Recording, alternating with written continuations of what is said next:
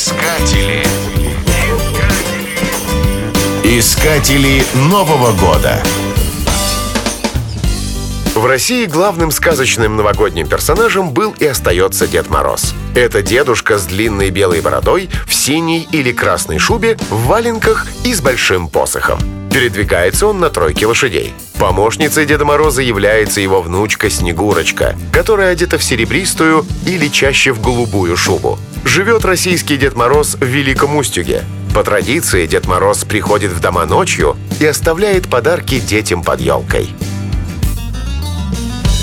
Искатели Нового года.